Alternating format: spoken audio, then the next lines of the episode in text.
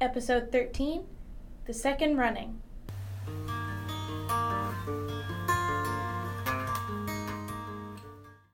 Happy Stitchtember! I'm Kristen Regular and I'm showing you how to whip up a new embroidery stitch every day this month. Have no fear, we're going to start with the basics. But by the time this month is through, you'll be a stitch witch with 30 spellbinding new stitches under your belt. Listen as I describe each step.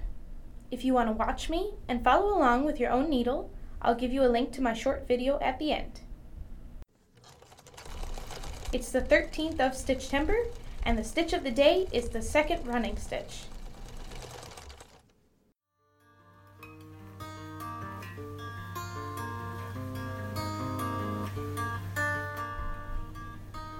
To begin this stitch, you'll need to first create a back stitch.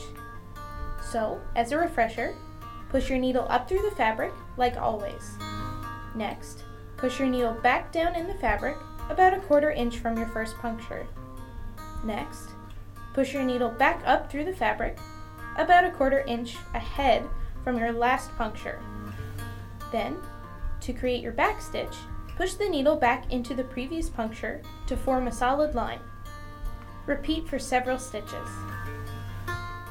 Now that you've created a line, you'll need to wrap your thread under and around each individual stitch.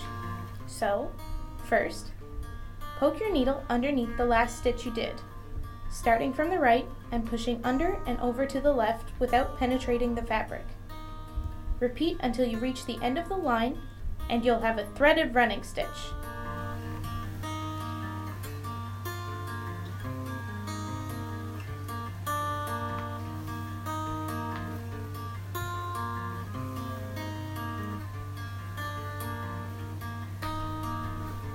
Fun fact!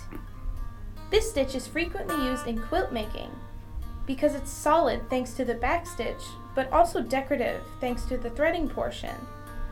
This raises the thread a bit to make it more apparent within all that's going on in a quilt because, as we know, quilts can get a little bit busy.